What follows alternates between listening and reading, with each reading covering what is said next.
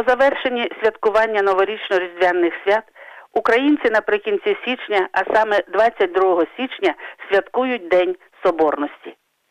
За вислідами опитування людей на вулицях міст України далеко не всім зрозумілий зміст цього свята. Набагато зрозумілішим є дні вшанування видатних українців, життя яких було так чи інакше покладено на вівтар української державності та культури. Тож погортаємо сторінки нашої історії. Внаслідок української революції 1917-1920 років, під час якої з великою силою розкрилися свободолюбство і національний дух українського народу, утворилося дві демократичні держави Українська Народна Республіка та Західноукраїнська Народна Республіка, що постали на уламках Російської та Австро-Угорської імперії. 22 січня 1918 року Українська Центральна Рада своїм четвертим універсалом проголосила самостійність і незалежність Української Народної Республіки. В листопаді 1918 року на землях колишньої Австро-Угорської імперії постала нова незалежна держава Західноукраїнська Народна Республіка. Але ці дві роз'єднані держави не могли існувати єдино як політично, так і економічно.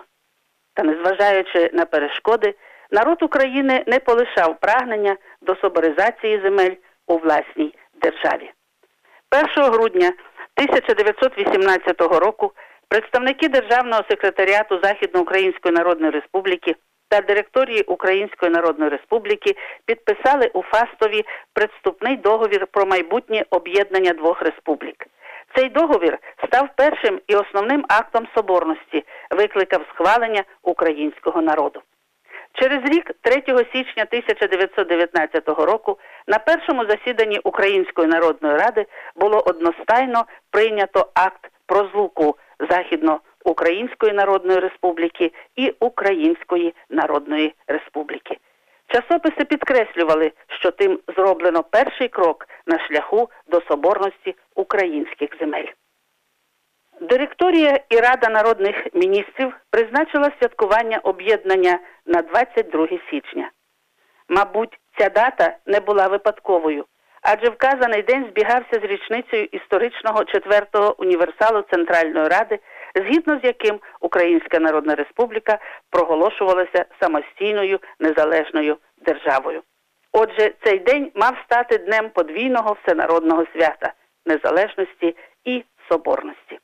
22 січня 1919 року на Софійській площі біля пам'ятника гетьману Богдану Хмельницькому у присутності десятків тисяч киян лідери Української Народної Республіки і повноважна делегація Західної Української Народної Республіки заявили про свій непохитний намір збудувати єдину соборну українську державу. З раннього ранку місто набуло святкового вигляду. На будинках державних установ майоріли національні синьо-жовті прапори. Софійський майдан прикрашала тріумфальна арка зі старовинними гербами України і Галичини. В акті злуки проголошувалося цитую однині воєдино вливаються століттями відірвані одна від одної частини єдиної України Західноукраїнська Народна Республіка, Галичина Буковина, Угорська Русь і Надніпрянська Велика Україна. Здійснилися віковічні мрії, які ми жили, і за які вмирали кращі сини України. Однині є єдина незалежна Українська Республіка. На жаль, це об'єднання виявилось нетривким. І невдовзі історія розпорядилася так, що окремі частини українських земель знову опинилися у складі різних держав. Окупація Польщею західноукраїнських земель знову відсунула на невизначений період воз'єднання всіх українських земель. Воно відбулося лише у вересні 1939 року, але не як втілення в життя віковічних прагнень українського народу, а як результат таємної радянсько-німецької змови у підготовці планів розподілу Центрально-Східної Європи, пакту Молотова Ріббентропа, підписаного 23 серпня 1939 року у Москві. наркомом закордонних справ Молотовим та міністром закордонних справ Німеччини Ріббентропом. У процесі його реалізації обидві країни здійснювали спільні агресивні дії проти Польщі, країн Прибалтики, Румунії. І вже 17 вересня цього року радянські війська перейшли кордон Польщі і зайняли визначену пактом Молотова Ріббентропа територію Західної України та Західної Білорусі.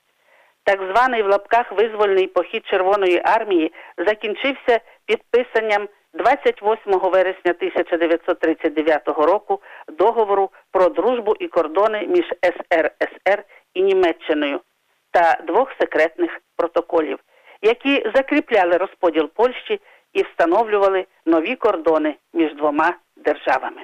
Ці ганебні документи, замовчувані протягом десятиріч керівництвом СРСР, вперше були опубліковані в країні Рад лише 1989 року. Свято свободи в лапках, що прийшли зі Сходу, не справдило надії населення Західної України, а методи, якими було здійснене це об'єднання Сходу і Заходу в 1939-му, залишили у серцях мільйонів українців незагоєні рани. А День Соборності 22 січня 1919 року нагадує про те, що сила нашої держави в єдності українських земель. В пам'ять про цю подію відбулася акція Живий ланцюг 1990-го.